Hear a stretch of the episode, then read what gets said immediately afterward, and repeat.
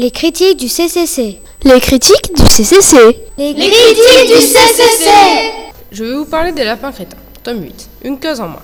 Par Thibaut Puchol.